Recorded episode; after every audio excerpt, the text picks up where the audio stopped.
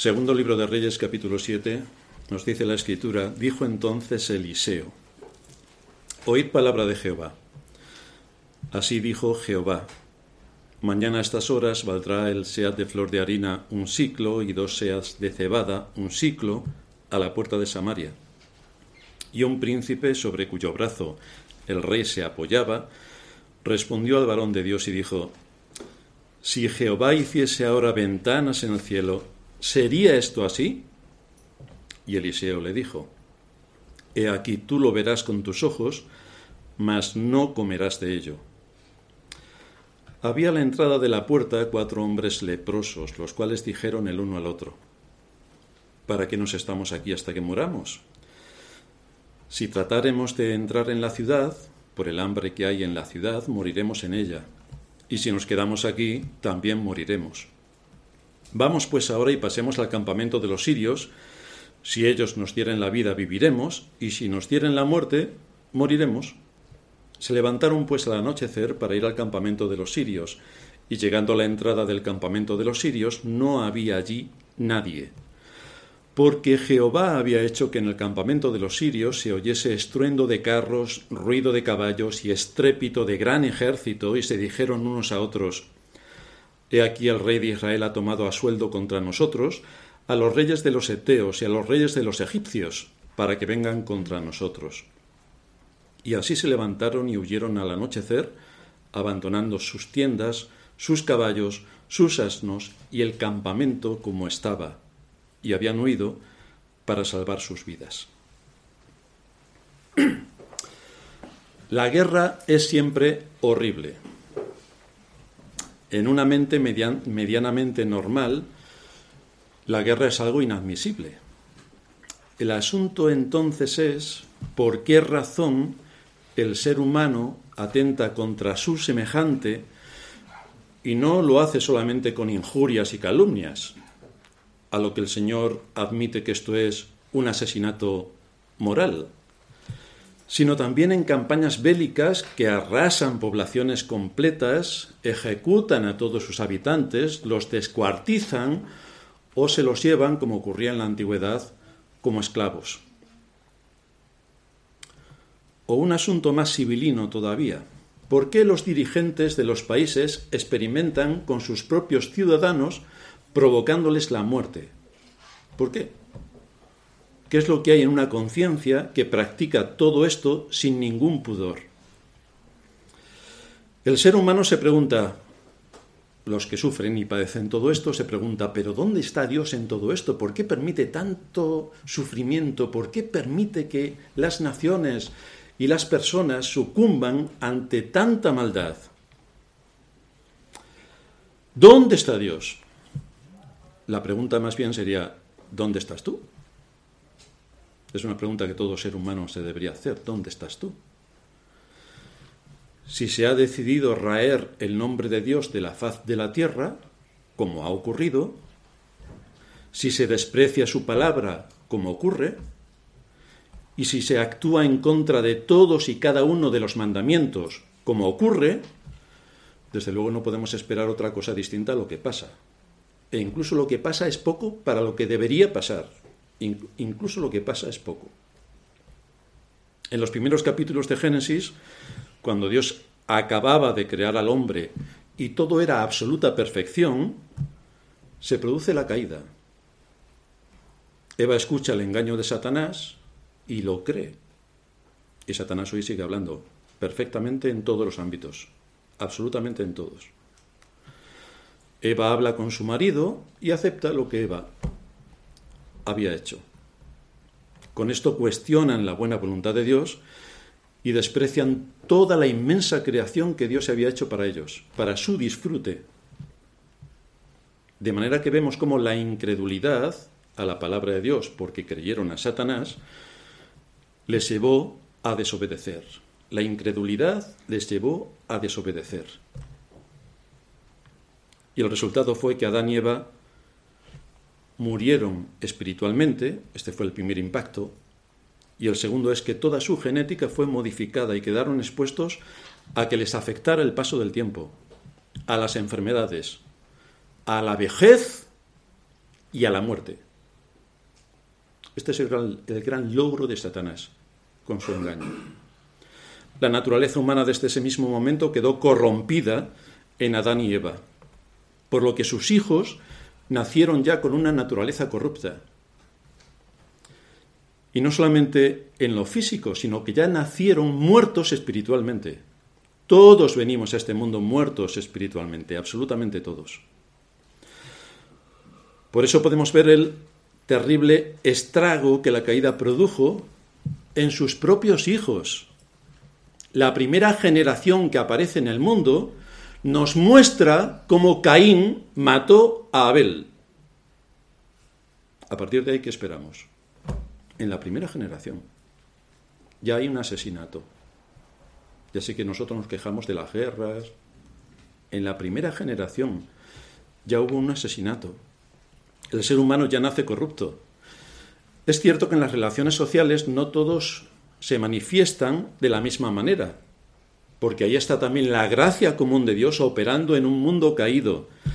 Pero el potencial de mal y de corrupción dentro del ser humano está intacto. En todos nosotros. El hombre nace siendo aborrecedor de Dios. Es algo patológico. Está en su misma esencia. Es aborrecedor de Dios. Y desde luego es bastante cruel con su prójimo. Precisamente estos dos ámbitos son los que tratan los diez mandamientos. Primeros cuatro mandamientos, primera tabla de la ley. Amarás a Dios sobre todas las cosas. Segunda tabla de la ley. Amarás a tu prójimo como a ti mismo. Es así como el ser humano viene a este mundo, con una enemistad patológica contra Dios y con un aborrecimiento hacia su prójimo. Es por causa de la caída que las guerras han acompañado al ser humano durante toda su existencia y seguirán con nosotros hasta que Cristo venga. Esto de que ya somos tan inteligentes que las guerras desaparecerán es un cuento chino más. Bueno, los... Los chinos ya no cuentan cuentos. Ya son los occidentales los que sabemos contar cuentos estratosféricos. Así que los occidentales, un cuento más de los occidentales, pero las guerras nos acompañarán hasta que Cristo venga. Desde luego nosotros no tenemos la experiencia de lo que es una guerra como guerra. Pero si leemos lo que los testigos presenciales cuentan, tanto de las guerras del pasado, que eran extraordinariamente crueles, como las actuales, creo que no podremos dejar de llorar por el horror que eso supone y el daño terrible que produce a las personas. Pero no podemos esperar otra cosa cuando se atenta contra la ley de Dios, se desobedecen sus mandamientos, se violan sus principios y el ser humano toma la posición que únicamente le corresponde a Dios, porque quiere quitar a Dios de su lugar para ponerse a sí mismo. Y en esto los que están en más alto nivel de poder es lo que quieren, el sometimiento de las conciencias de los ciudadanos. Ese es su objetivo absoluto. Entonces este ser humano que llega a esa posición se llena de soberbia y pulveriza a todos los que están debajo de él. Pero curiosamente Dios usa las guerras para cumplir sus propósitos soberanos. Curiosamente. Las usó en las conquistas de Canaán, las usó contra los filisteos, contra los sirios, o a favor de los babilónicos para castigar a Israel, o de los medopersas para castigar a Israel, y un sinfín de guerras más para cumplir sus propósitos perfectos. Es decir, Dios usa el pecado del hombre para cumplir su voluntad, y su voluntad siempre es perfecta, y utiliza el pecado del hombre para cumplir sus propósitos soberanos, y todo queda dentro del marco de la justicia. En nuestro texto nos encontramos esta otra guerra de los sirios que quieren dominar a Israel y están imponiendo un asedio a su capital. Evidentemente, cualquier estratega medianamente inteligente, lo primero que hace en una capital es cortar sus vías de acceso para que se queden sin alimento. Y entonces, ¿para qué va a gastar fuerzas, energía, soldados que puedan morir en el cuerpo, en el cuerpo a cuerpo dentro de una ciudad? Si corta los accesos de esa ciudad, solamente tiene que esperar y allí se muere absolutamente todo. Ya vimos cómo una mujer coció a su propio hijo para comer. Hasta ese punto llegó el asedio a Samaria.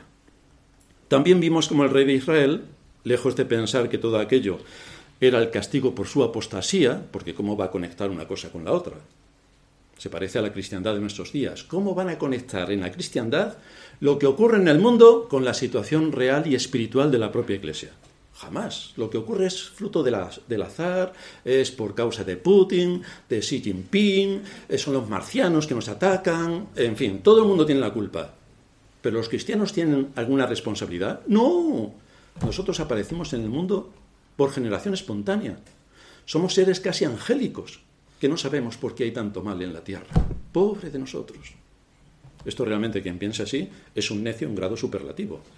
Porque gran parte de lo que pasa en el mundo, la responsabilidad la tiene la Iglesia. Gran parte. Aquí nos encontramos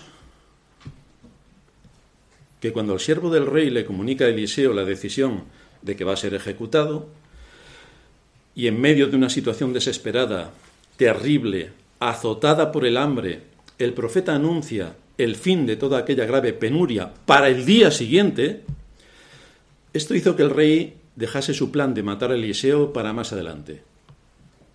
Así que hoy vamos a ver cómo en nuestra eh, secuencia histórica nos encontramos con dos aspectos que sobresalen, que son los dos puntos de nuestro sermón. En primer lugar veremos el efecto de la incredulidad y en segundo lugar vamos a ver el efecto de la esperanza. Así que vamos a ver en primer lugar el efecto de la incredulidad. La primera manifestación de incredulidad que aparece en nuestro texto es la de el príncipe sobre quien se apoyaba el rey, que por supuesto se consideraba hijo de Dios porque había nacido en Israel. Y todo el mundo sabe que todos los que nacen en Israel son salvos. Bueno, no sé si todo el mundo lo sabe, los israelitas creen que es así. Y se equivocan, porque están como están. El problema es que muchos de los que asisten a las iglesias se creen que por asistir a las iglesias son salvos. Y les pasa igual que a los israelitas. No es porque hayas nacido en Israel que eres salvo, ni porque vengas todos los domingos a la iglesia seas salvo, ni porque te escuches trescientos veintiocho sermones en YouTube eres salvo. No. No. Un príncipe sobre cuyo brazo el rey se apoyaba respondió al varón de Dios y dijo, aquí está la muestra de la incredulidad. Si Jehová hiciese ahora ventanas en el cielo, ¿sería esto así? Y Eliseo le dijo, he aquí tú lo verás con tus ojos, mas no comerás de ello. Este hombre dudó por completo de la palabra de Dios que le llegó a través de un profeta que siempre había sido un fiel transmisor de las Escrituras y de la revelación de Dios. Y esta es una prueba palpable de incredulidad. Dios habla, pero los que dicen que son creyentes no le creen. También habla al mundo que nos rodea, y el mundo, por supuesto, no se cree absolutamente nada. Dios habló a través de Noé, y no le creyeron. Luego, cuando vino el diluvio, sí que aporreaban la puerta para entrar, pero ya no pudieron entrar. Dios mismo cerró la puerta. Dios habló muchas veces acerca de lo que le ocurriría a Israel si persistían en la idolatría. No quisieron quitar sus ídolos. Y entonces vinieron las consecuencias. Las diez tribus del norte desaparecieron de la faz de la tierra. Dios avisa de que habrá un día de juicio final.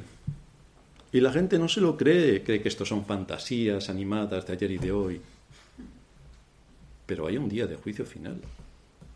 Todo lo que Dios ha ido exponiendo en su palabra a lo largo de los siglos se ha cumplido a rajatabla. Alguien podría argumentar que era bastante increíble esta afirmación del profeta, de que al día siguiente todo habría cambiado y todo estaría sumamente barato, todo el mundo tendría acceso a comida sin límites. Alguien podría argumentar que era bastante increíble esta afirmación del profeta. Es normal, por tanto, que este hombre no se creyese absolutamente nada de lo que Eliseo estaba anunciando. Pero a la hora de mostrar la incredulidad, no importa si aquello que se nos expone es creíble o es increíble. Lo que importa es si Dios lo dice. Porque si Dios lo dice, mucho me temo que es verdad. Pero la gente está más habituada a creerse la mentira que le cuentan los cuentacuentos de este mundo, y desde luego no tenéis más que poner las noticias, y salvo la música de introducción, todo lo demás es mentira. A eso nos exponemos. Y esto es de lo que trata nuestro texto. Por ejemplo, Hablemos de la iglesia. Dios establece claramente en su palabra cómo debe funcionar una iglesia, cuál es su propósito, ser columna y baluarte de la verdad. Pero la cristiandad no cree que eso sea así. No lo cree. De manera que en vez de que los creyentes puedan ser alimentados, puedan, ser, puedan adquirir conocimiento y puedan tener una verdadera, uh, uh, una verdadera dimensión de todo lo que implican las doctrinas, tú le preguntas a cualquiera en la cristiandad sobre las doctrinas y no saben lo que creen. Define tus doctrinas. No saben lo que creen. ¿Cuál es tu confesión de fe? La Biblia. Bueno, si se lo preguntamos a Satanás nos diría lo mismo. ¿Cuál es la aportación entonces? ¿Qué es lo que crees de lo que la Biblia dice? ¿Cuáles son tus doctrinas? ¿En qué te basas? ¿Cómo las defiendes? Desaparecidos en combate. La palabra adorar, la palabra adorar, como ya he dicho muchas veces, significa postrarse solemne y reverentemente para rendir a Dios un culto racional. Pero cuando vemos las adoraciones de los que presumen por YouTube, las iglesias que presumen en YouTube, que tienen miles de seguidores, miles de me gustas, podemos apreciar lo que entienden por adorar. Y es que adoran de la misma manera que lo hacían en los cultos paganos, los paganos. Pero eso es adorar para ellos. Pero no es lo que dice la Biblia. Así que no se crea a Dios según Él establece la adoración en las Escrituras. Es lo que en nuestra época, según lo que a mí me gusta, entiendo. Por lo tanto, lo mismo que hizo Adán y Eva con su incredulidad es lo que hoy se está haciendo tranquilamente en las iglesias. Incredulidad. El problema es que la incredulidad lleva a la desobediencia. Son dos pecados que son consecutivos.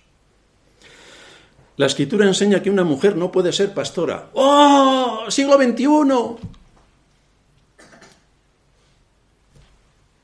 ¿Quién marca cómo debe ser la iglesia? ¿La Escritura o la cultura? Sea Dios veraz y todo hombre mentiroso. Si es lo que la Escritura marca, más bien haremos lo que la Escritura enseña y nos someteremos en obediencia a Dios. Pero no es esto lo que acepta la cristiandad. Por la influencia social y la demagogia que se impone, sí se puede ser pastora. Bueno, ¿dónde va a parar una mujer o un hombre? Que es mucho más inteligente, más lista, más culta, desde luego. Le da diecisiete vueltas. Aunque eso fuera así, una mujer no puede ser pastora, por principio bíblico, por mandato de las Escrituras. Las mujeres callen en las congregaciones. Pero no importa lo que Dios diga con precisión en su palabra. La cristiandad entiende que la Escritura tiene que ser adaptada a la cultura y a la moda del momento, con lo cual podemos cambiar todo y hacer de todo para que todo sea lo que nosotros queremos y no lo que Dios dice. Nuevamente la incredulidad. La Escritura nos dice que el medio que Dios usa para la salvación de los pecadores es la predicación de su palabra. ¿Cuánto tiempo se dedican en la mayoría de las iglesias a predicar la palabra con rigor, que tenga fundamento y que cada vez que se predica, los oyentes aprendan y sepan cuál es su condición, y sepan cómo presentarse delante de Dios, y sepan cómo arrepentirse de sus pecados, y, señal, y se señalen sus pecados? ¿Cuántas iglesias se dedican a esto? Porque la mayoría de la cristiandad, hoy tenemos algo para estimular eh, la autoestima, para saltar todos juntos, para darnos besitos y la mano los unos a los otros, y luego después cacahuetes, Coca-Cola, y qué felices somos cuando venimos a la iglesia. Pero esto no es el papel de la iglesia. La iglesia es una incrédula, porque nada de lo que Dios dice en su palabra lo aplica, absolutamente nada. Pero si miramos un poco más profundo, también nosotros tenemos que ponernos delante del espejo y ver si en algunas áreas somos incrédulos. Por ejemplo, estamos buscando trabajo y no hay forma de encontrarlo. Bueno, ya sabéis que los políticos se dedican con todo, todo, todo su fuerza para promover el empleo, que las fábricas funcionen, que las empresas funcionen, que todo funcione. Es su única ocupación, como podemos ver. Claro, por ejemplo, en, el, en España, algunas comunidades autónomas, algunas regiones, tienen al cien por ciento de desempleo juvenil. Menos mal que tenemos a los políticos ocupados en esto. Y dentro de nada, todo el mundo tendrá trabajo. El asunto es que cuando estamos en medio de una situación como esta, cuando estoy buscando trabajo y no hay forma de encontrarlo, podemos llegar a la desesperación y pensar que Dios no está pensando en mí.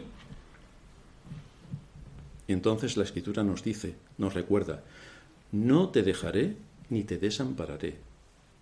No podemos ceder a la incredulidad, porque Dios realmente tiene cuidado de nosotros. Y si estamos buscando trabajo con tesón y no sale, tenemos que descansar en el Señor.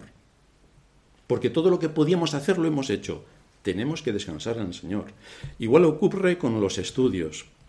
Muchos de vosotros estáis estudiando uh, carreras difíciles, estáis empeñados en sacar adelante uh, los cursos para obtener vuestra titulación, estáis estudiando a fondo y posiblemente después de estudiar y estudiar y estudiar y noches en vela estudiando, suspendéis. Pues ahí tenemos que aplicar la Escritura que dice, no desmayes, yo soy tu Dios. Tú has hecho todo lo que estaba en tu mano. Ya el resto queda en el ámbito de la providencia divina. Y tenemos que descansar en Dios. O tenemos conflictos familiares, cuando las cosas se ponen tensas porque parece que hablamos idiomas distintos. Pero Él nos dice, espera en Jehová, espera en Jehová, espera en Jehová. Porque hay cosas que nosotros no podemos arreglar cuando ya hemos hecho todo lo que estaba a nuestro alcance. Ya solamente descansamos en el Señor, para que Él haga lo que tenga que hacer, porque en lo que cae bajo nuestra responsabilidad no podemos hacer nada más. Este pecado de incredulidad, junto al de la soberbia, el orgullo y el egoísmo, son los cuatro pecados capitales con los que cada ser humano viene a este mundo.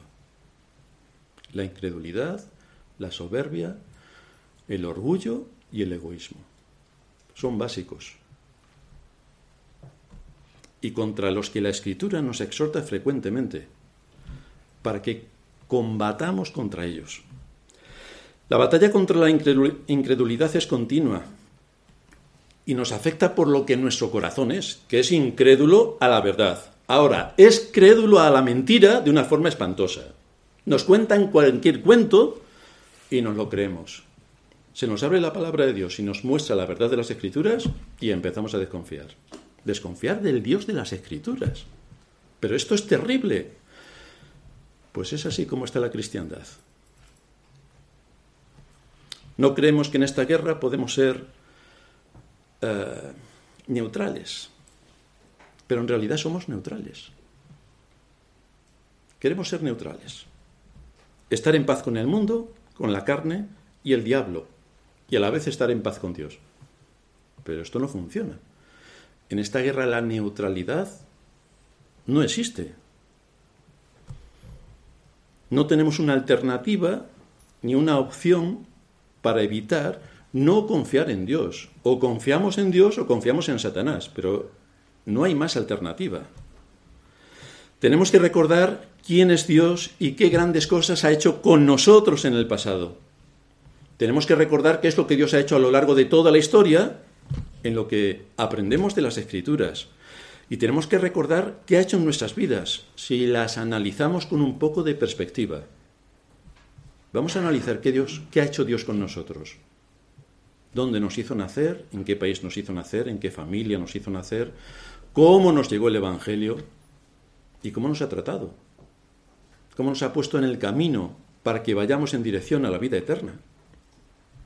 En esta batalla, desde luego, como dice un puritano, ningún rango, ni clase, ni edad tiene excusa para dejar de pelear. Como todos tenemos por naturaleza un corazón lleno de orgullo, de incredulidad, de pereza, y nos atrae el mundo más de lo que imaginamos, nos encontramos en medio de un terreno abonado para que crezca la incredulidad. Porque como todo el mundo sabe, Dios no existe.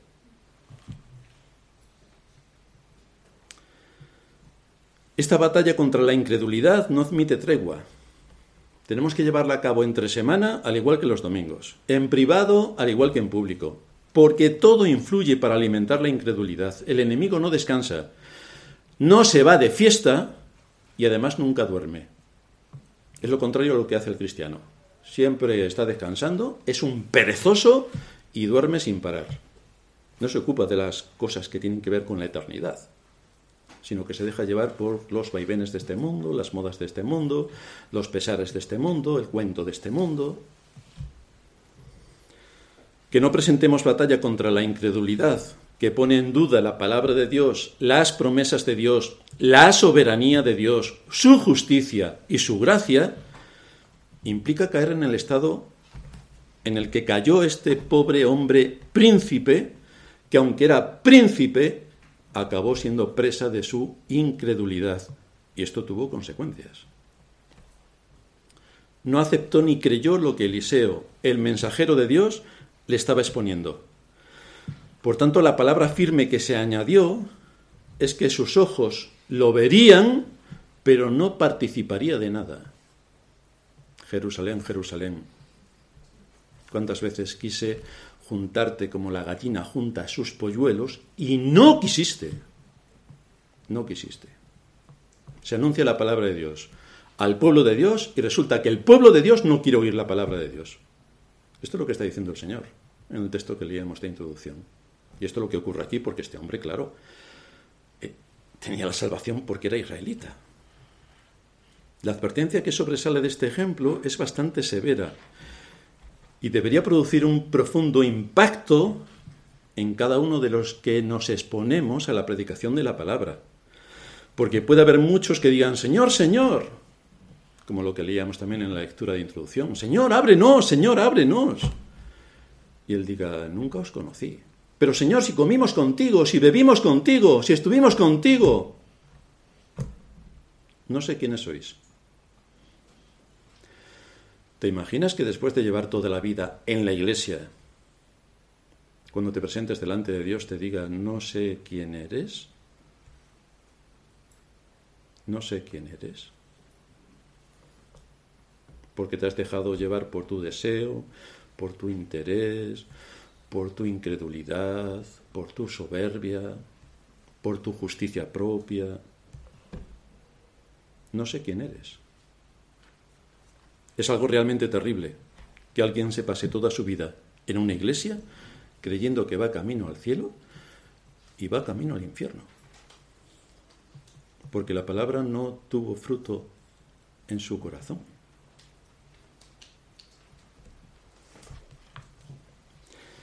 Esto es también a lo que nos exponemos cada día del Señor, para despertar las conciencias, para que dejemos de seguir el deseo de nuestro corazón y andemos bajo el temor de Dios. Porque si no es así, si no es así, acabamos en el infierno. Muchos dirán, pero yo llevo razón defendiendo esto y lo otro. Bienvenido al infierno, llevas toda la razón en el infierno. Así que esto es algo que debemos considerar y a lo que nos exponemos cada día del Señor. Somos convocados en este día para pasar una buena sesión de entretenimiento. Es con esta disposición con la que venimos. Voy a entretenerme en la iglesia, voy a pasármelo bien, voy a disfrutar, voy a estar aquí saltando y haciendo todo tipo de piruetas. Quizá algunos vengan a reunirse en el día del Señor para buscar faltas o fallos en esto o aquello, y entonces eso le lleva a tener un mal corazón contra el pastor o contra ciertos hermanos, porque hacen esto o aquello, y entonces se sientan a buscar los fallos. Esto es un síntoma muy peligroso porque evidencia que el corazón no está en su sitio. Por muchas excusas que se quieran poner, el corazón no está en su sitio. Aquí hoy no estamos jugando, no estamos jugando. Cada día del Señor que somos convocados y cada vez que uno de nosotros, de los que predicamos, se sube al púlpito para exponer la palabra, no es para entretener a las cabras, es para alimentar a las ovejas, como diría Spurgeon. Este es nuestro propósito cada vez y lo hacemos con bastante responsabilidad. Así que aquí hoy no estamos jugando, sino que estamos exponiendo un mensaje eterno que con claridad anuncia el día del juicio. Él ha prometido grandes bendiciones para su pueblo, así que asegúrate que formas parte de ese pueblo. Únete al pueblo de Dios, intégrate en el pueblo de Dios, ama al pueblo de Dios, contribuye con el pueblo de Dios, edifica al pueblo de Dios, alimenta al pueblo de Dios. Pero no te sientes a criticar. Desde luego sin hacer nada, solo criticar. porque entonces tenemos un cáncer dentro de la iglesia que lo vamos a extirpar, o el Señor lo extirpará. Porque si alguien no viene con una buena disposición, ¿con qué argumentos te presentarás ante Dios el día que te llame? ¿Cuáles son tus argumentos? ¿Cómo te presentarás? ¿Como hacedor de la palabra o como oidor? Oidor. Pero Satanás también es oidor. Así que algo debería diferenciar a aquel que oye la palabra de aquel que hace la palabra y se pone en sintonía con Dios. Lo que sobresale de fondo en esta escena, que aparece aquí en las Escrituras, es que nos encontramos a un príncipe que como miembro del pueblo de Israel esperaba no solo tener la salvación, porque era israelita, sino también una larga vida. Pero resultó que su incredulidad provocó la evidencia de que no era salvo y, por supuesto, que al día siguiente moriría. Y por contrapartida, nos vamos a encontrar, en segundo lugar, un contraste radical. Y es que vamos a ver a unos leprosos que están esperando la hora inminente de su muerte, pero que van a vivir para ver el cumplimiento de la promesa de Dios. Así que el que esperaba tener todo a su alcance, siendo príncipe de Israel, y tener una larga vida y la entrada en la tierra prometida, resultó que al día siguiente ya estaba muerto. Y los que esperaban morir, tanto de hambre o ejecutados por los sirios, resultó que vivieron. Esto nos lleva a nuestro segundo punto, el efecto de la esperanza. Para darle esperanza a su pueblo, Dios envió mensajeros que fueron usados por él para mostrar su increíble misericordia, su increíble misericordia.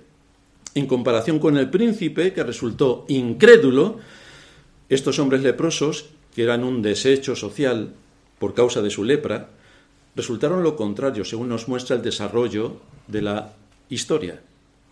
A menudo los métodos divinos aparecen de forma oscura ante nuestra vista. Pero fijaos que cuando se escribe esta historia, o cuando se escriba nuestra historia, las cosas aparecen diferentes desde la perspectiva divina, porque Dios usa otros parámetros. Por ejemplo, todos sabemos qué clase de persona era David. Todos dicen, era un adúltero, un adúltero. Pero hay cosas peores que ser adúltero. Era un asesino que mató a la, al, al marido de Betsabé.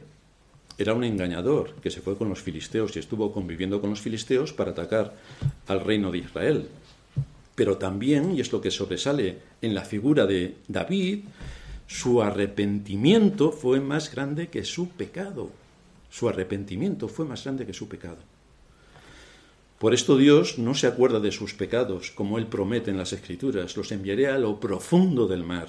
Dios no se acuerda de sus pecados, sino que nos dice, por ejemplo, en Hechos trece veintidós, escribiendo acerca de David, cuando Saúl, eh, quitando a Saúl, Dios les levantó por rey a David, de quien dio también testimonio diciendo, Hechos trece veintidós, he hallado a David, hijo de Isaí, varón conforme a mi corazón, quien hará todo lo que yo quiero.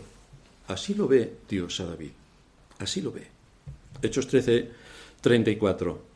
Y en cuanto a que le levantó de los muertos para nunca más volver a, a ver corrupción, lo dijo así, os daré las misericordias fieles de David. Otra vez lo pone en el escaparate para mostrarnos un hombre digno de ejemplo.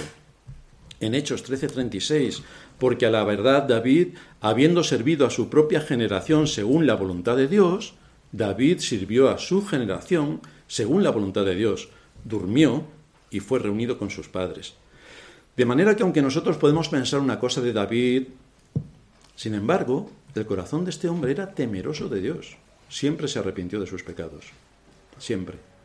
A la primera que tuvo la indicación de que había pecado, se arrepintió. No hubo que convencerle, repetirle. En ningún caso se justificó de ninguno de sus pecados. En ningún caso se justificó. No puso por delante de la justicia propia. No empezó a presentar excusas. Es que en mi caso no se aplica. Es que en tu caso sí. Es que ni le dio retuer- retorcimientos a la Escritura. Asumió su pecado a la primera y se arrepintió. Por esa razón, Dios lo ve a través del sacrificio de Cristo. Ve a un hombre recto que lleva a cabo su voluntad en medio de la generación en la que le tocó vivir. Pero no os quepa duda que aunque cada uno de nosotros pueda ver su propia historia de forma miserable y llena de dudas, de temores, de caídas, si es un verdadero creyente, no es así como se contará tu historia. No es así como se contará tu historia.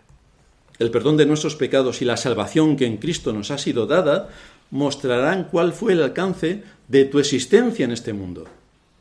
Lo que supuso para la extensión del Evangelio, aunque a ti te parece que no estás haciendo nada. Lo que supuso en los planes de Dios para también exponer a las personas al día del juicio con un dedo acusador porque recibieron tu testimonio y tus palabras que hablaron de Cristo y las desoyeron. En ese día también tus palabras exhortando a otros aparecerán contra otros porque tuvieron la ocasión de escuchar lo que Dios les estaba hablando. Recordad que el Señor dice que ni un vaso de agua quedará sin recompensa. Así que todo lo que hacemos en este mundo se mirará desde otra perspectiva. Y es a través de lo que Cristo hizo para nosotros. Así nos ve Dios. Había a la entrada de la puerta cuatro hombres leprosos, los cuales se dijeron el uno al otro, ¿para qué nos quedamos aquí hasta que muramos? Podemos imaginarnos instrumentos más inútiles para que Dios los usase como medios y que trajeran esperanza al pueblo de Samaria. ¿Había algo más inútil que estos leprosos?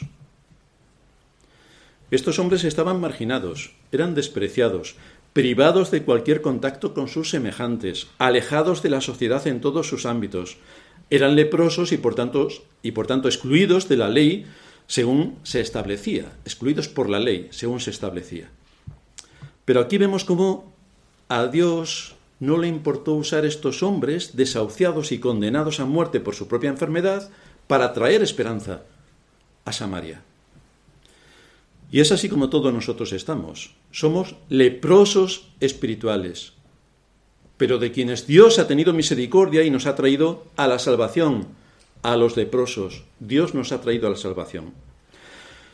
Lo ha hecho sin mirar nuestra lepra, sino aplicándonos el sacrificio de Cristo, derramando sobre nosotros su gracia, dándonos el don de la fe y del arrepentimiento, y trayéndonos así a la salvación por medio de la operación que su Espíritu lleva a cabo en todos aquellos que el Padre le dio a Cristo. Esto nos lleva a poder transmitir de generación en generación la palabra de Dios. La Iglesia nunca va a ser destruida, sino que aunque quede un pequeño reducto, la palabra de Dios seguirá prosperando en medio de este mundo. Estos hombres leprosos, nos dice la Escritura, que estaban a la entrada de la puerta, a la entrada de la puerta de Samaria, lo que implica que evidentemente estaban fuera de la ciudad, no podían entrar.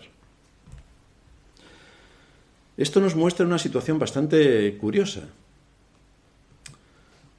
e inconsistente que funciona perfectamente en el ser humano.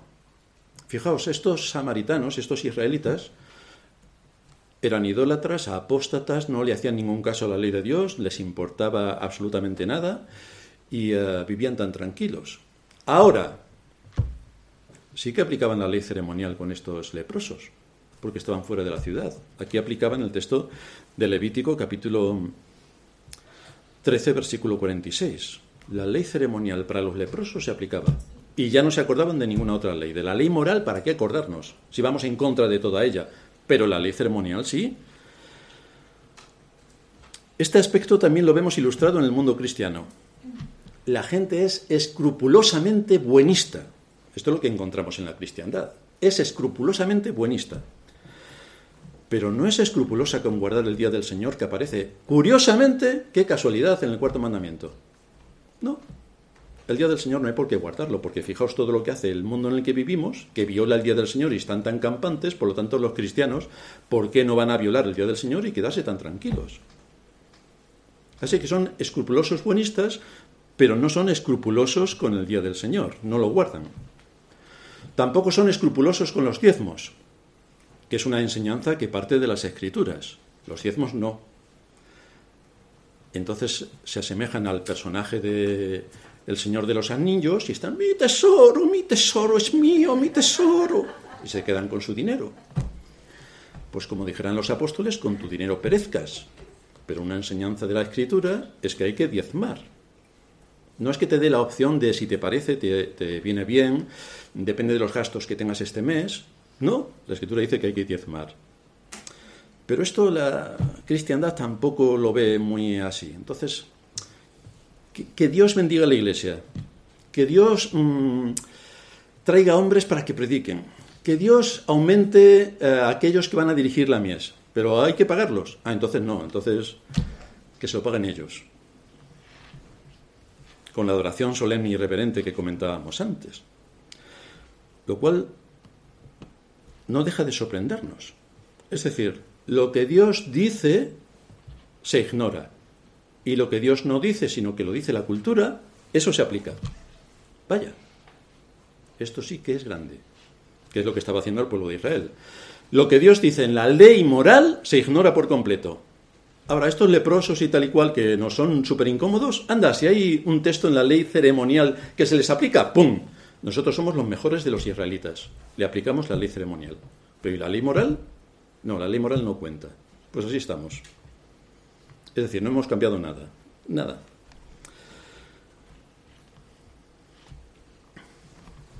Otra cosa, gran aportación que hace la cristiandad en nuestros días, y me refiero a la evangélica, es que dicen que después de que te has convertido, después de que tú te has convertido, tú te has convertido, es decir, todos venimos a este mundo muertos espiritualmente, pero tú tienes el poder de resucitarte. Vaya, esto sí que es grande. O sea que todos morimos en Adán. Eso es lo que enseña la Escritura. Y resulta que tú por ti mismo tienes el poder de resucitarte. Y tú por ti mismo tienes el poder de tener la fe. Y tú por ti mismo tienes el poder de tener el arrepentimiento. Todo por ti mismo. Pues debes ponerte en una urna porque serás el único espécimen en toda la historia de la humanidad que le ha ocurrido esto. Desde luego no es lo que la Escritura enseña. De manera que en las iglesias se predica que todo eso lo tienes que hacer tú. Y cuando tú hayas hecho todo esto, es decir, que te hayas convertido, tú te hayas convertido, no hace falta la operación del Espíritu Santo. Tú te conviertes y luego el Espíritu Santo te ayuda. Que es así como lo plantean. Entonces, después de que has venido a la, a la vida, es cuando el Espíritu Santo te va a ayudar. Y entonces ya no tienes que hacer nada porque el Espíritu Santo te va a ayudar. Te van a entrar unas ganas de orar que no veas. Vas a tener unas ganas de leer la Biblia que no vas a poder soltarla de la mano. Porque tus ganas van a ser incesantes. Vas a tener ganas de hablarle a los demás de las Escrituras de forma incansable. Vas a aprender el Salmo diecinueve, el primero, a la primera semana. Todo esto es el poder que el Espíritu Santo va a derramar en ti. Cuando tú, por ti mismo, te hayas convertido. Esto es lo que se suele enseñar. Lo del Salmo ciento diecinueve es aportación propia. Como si todo esto fuera algo. Es decir, lo de orar, lo de someterse a la disciplina de leer las Escrituras, la disciplina de meditar en el sermón que cada día del Señor escuchamos, como si todo esto surgiera de forma natural e innata en el ser humano. Sin planificación, sin esfuerzo, sin trabajo, sin constancia, ¡nada! Todo lo hace el Espíritu Santo. Es decir, para convertirte y traerte de la muerte a la vida, lo haces tú. Y luego para trabajar, que trabaje el Espíritu Santo. Vaya planteamiento. Esto es lo que se predica en las iglesias. El noventa y nueve por ciento de las iglesias. Es por esta razón que se adjudican a los hombres de Dios del pasado que pudieran hacer tantas cosas. Ser tan valientes, tan constantes, tan fieles. Porque eran supermanes. Todo les venía de arriba. Ellos no hacían nada. Nada. Ni pasaban hambre, ni fatigas, ni se esforzaban. Nada. Nada. Les llegaban todas las capacidades sin que tuvieran que realizar esfuerzo alguno. Nada. Pero la Escritura nos dice por medio de Santiago, y por lo que podemos ver en la vida de cualquiera, que eran hombres sujetos a las mismas pasiones que nosotros. Así que estaban expuestos a, a, a todo lo que nosotros nos podemos exponer. Ni Cristo ni ninguno de sus apóstoles dijo alguna vez que esperases pasivamente a ver si te entraban ganas de hacer algo. ¿Habéis visto lo que hacen estos leprosos. Consideraron la situación en la que estaban y dijeron, actuar. Estamos en una situación de muerte, actuar. En las iglesias, estamos en una situación de muerte, actuar. Dice el Señor en Juan seis veintisiete, trabajad no por la comida que perece, sino por la comida que a vida eterna permanece, la cual el Hijo del Hombre os dará, porque a este señaló Dios el Padre. Trabajad, trabajad. Esto también, yo creo que lo acabo de leer la primera vez en la Biblia. Trabajad. Esto es, ¿cómo que trabajar? Si todo lo hacen los ángeles, si todo lo hace Espíritu, trabajad. El mandato es firme. Trabajad.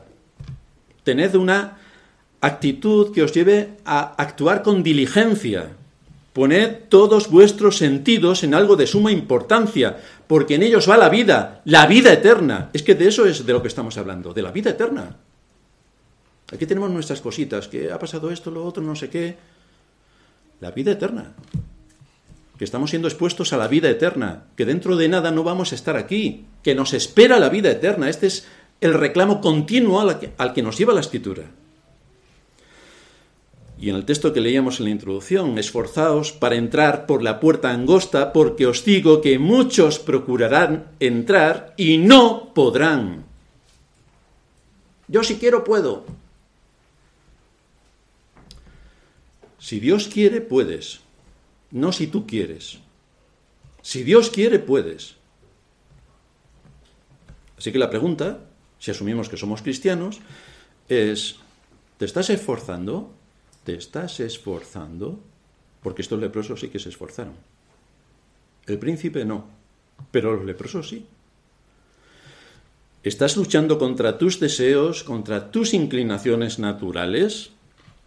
Y no es porque haciendo buenas obras entrarás en el reino de los cielos, sino que debes estar atento a tu salvación, para que esas buenas obras sean el fruto del Espíritu, no el fruto de tu deseo interesado para un momento concreto, sino que sea el fruto del Espíritu.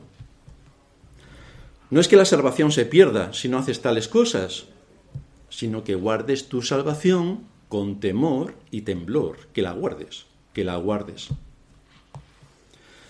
Estos hombres leprosos, sin esperanza de vida y con certeza de muerte, tuvieron la iniciativa de buscar la salida a su situación, lo cual nos muestra la responsabilidad que tiene todo hombre de buscar a Dios.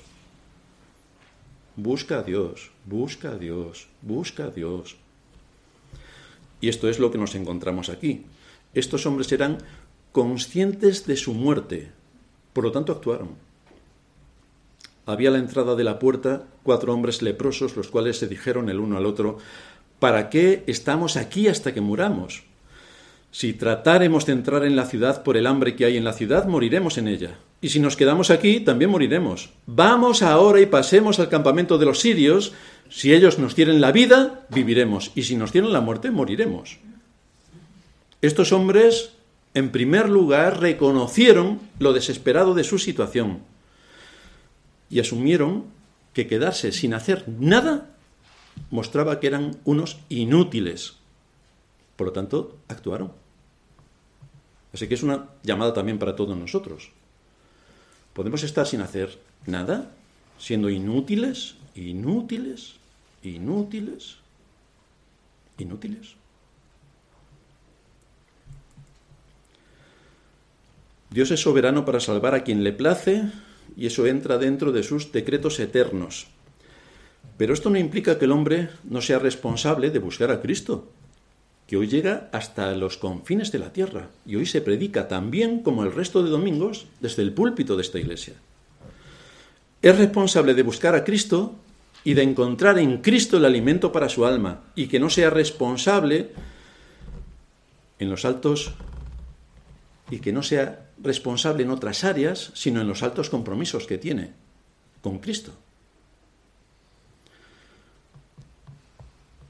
En el día del juicio, Nadie, nadie podrá justificarse delante de Dios diciendo, pues yo no sabía que esto era así. Es como si no pagas tus impuestos a Hacienda y luego dices, pues yo no sabía que no había que pagar impuestos. Sí, sí, sí. Nadie se va a poder presentar delante de Dios que no tenía conocimiento de Dios, porque Él se ha revelado. Nadie podrá decir, a mí no me llamaste, porque es el deber de todo ser humano buscar a Dios. Fijaos en estos leprosos. No tenían ninguna invitación de los sirios. Los sirios no dijeron, oye, si hay algún leproso en Israel, por favor, que venga, que les vamos a atender. No tenían ninguna invitación. Y a pesar de eso fueron. En cambio, todos los hombres tienen la invitación de Cristo, que les dice, si alguno tiene sed, venga a mí y beba, y no van. Y no van. Ahora bien, en el caso de los leprosos, conocían perfectamente su necesidad y sabía que eran leprosos y que una muerte inminente les amenazaba cada día. El problema del ser humano es que no quiere reconocer cuál es su situación, porque en general, como todo el mundo sabe, somos buenas personas. Le preguntas a cualquiera por la calle y es buena persona. Y veréis que en todos los entierros a los que podáis ir, la gente dice, era buena persona. Todos los muertos eran buenas personas. Cuando estaban vivos, mmm, pero se han muerto, era buena persona. El mundo en general tiene asumido que si existe un Dios en el cielo, pues se le van a perdonar. Claro que sí, porque Dios es bueno y perdonador. Y eso sí que se lo saben de memoria. Asumen que no hay nada malo en él y que lo poco que pudiera tener de malo esa persona podría ser pasado por alto porque, hombre, Dios perdona a todo el mundo. Si Dios es bueno, ¿cómo no va a perdonar a todo el mundo? El problema no es que esto lo crea el mundo impío, que no tiene ni idea de nada. El problema es que esto se lo crea la cristiandad. Este es el problema. La cristiandad es expuesta cada día del Señor a su palabra. Bueno, esto es mucho decir. Debería ser expuesta cada día del, del Señor a su palabra. Pero la cristiandad en general cierra sus oídos para no aplicar la palabra. O bien porque tienen resentimiento hacia el predicador, por prejuicios hacia la escritura, por su incredulidad maquillada. Por lo tanto, anulan el impacto de la palabra y quedan expuestos a la misma situación que este príncipe de Israel. No entrarán a formar parte de la tierra prometida. ¡Pero soy príncipe! No entrarás a formar parte de la tierra prometida. ¿Y a qué conclusión nos lleva todo esto?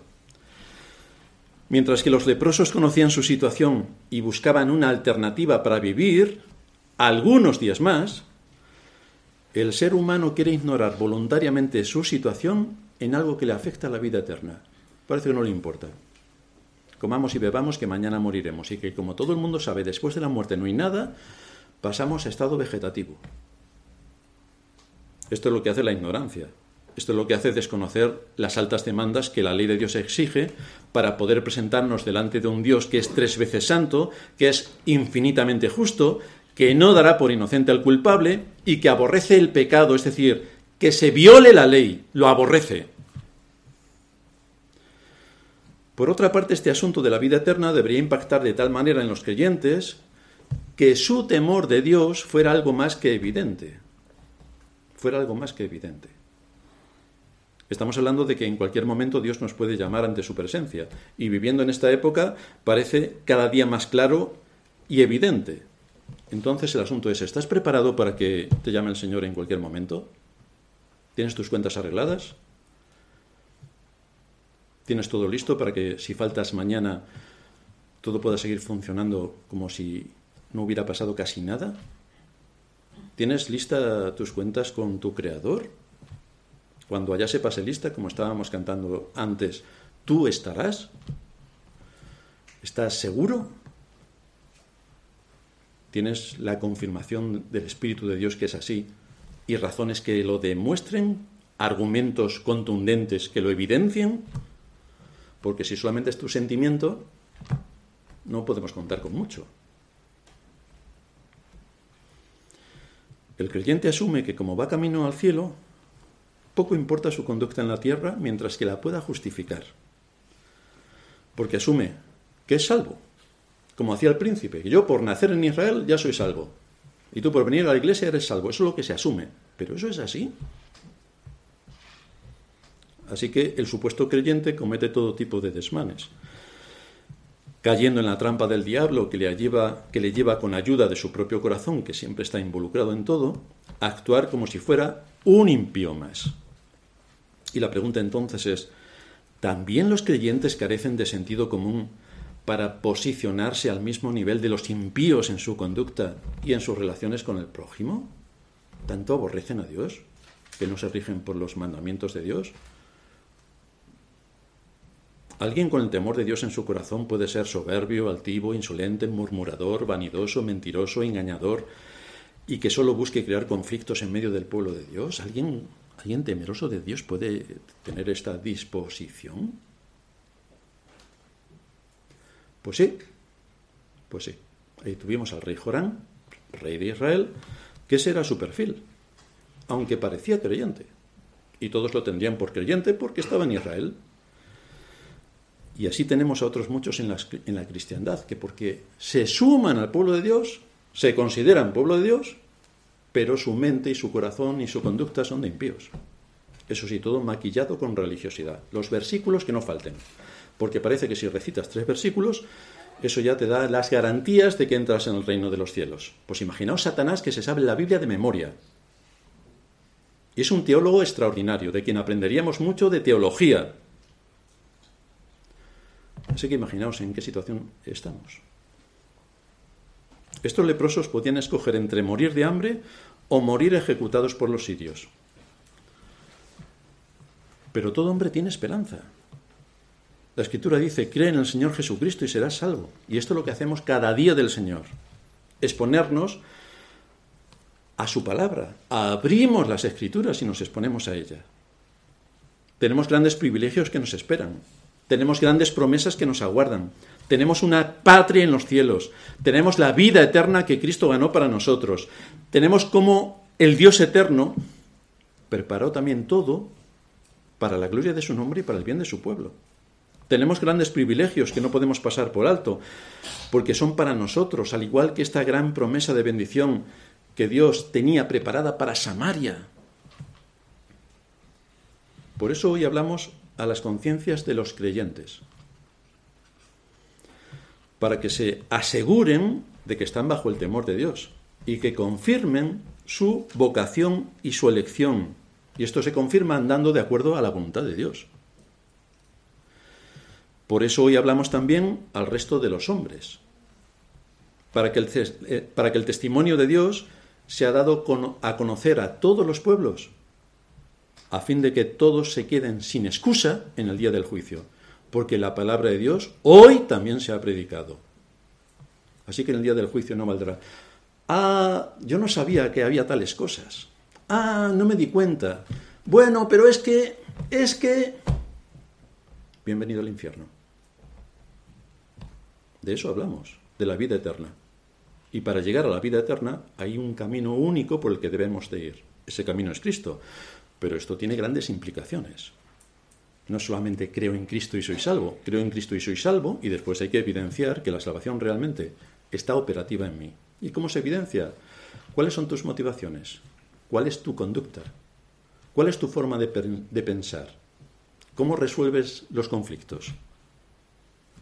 Todo esto nos da luz sobre si esa persona está bajo el temor de Dios o bajo su propio deseo. Vamos a terminar en oración. Te damos gracias, Señor, por exponernos a tu palabra y ver estos dos contrastes de personas entre este príncipe de Israel, que no creyó tu palabra y por lo tanto tuvo su juicio, y estos leprosos que estaban precisamente apartados y obtuvieron misericordia. Gracias te damos porque así también se presenta tu palabra, que nos avisa sobre el día del juicio, que nos exhorta sobre nuestra vida en la tierra, que nos prepara y nos avisa sobre el día en el que nos presentaremos delante de ti. Y aquí todo hombre tiene esta gran cita eterna y también las grandes promesas que en las Escrituras aparecen para todos aquellos que siguen a Cristo y que se someten humildemente a tu palabra. Te pedimos que nos des un corazón sensible para aceptar lo que la enseñanza de la Escritura nos expone cada día del Señor, que seamos consecuentes con nuestra vocación y elección y que seamos consistentes con todo el mensaje de tu palabra para ser luz en medio de este mundo y actuar como sal en una sociedad que está completamente corrompida. Te suplicamos que nos ayudes en todo esto por medio de tu Espíritu y de tu palabra. En Cristo Jesús te lo pedimos. Amén.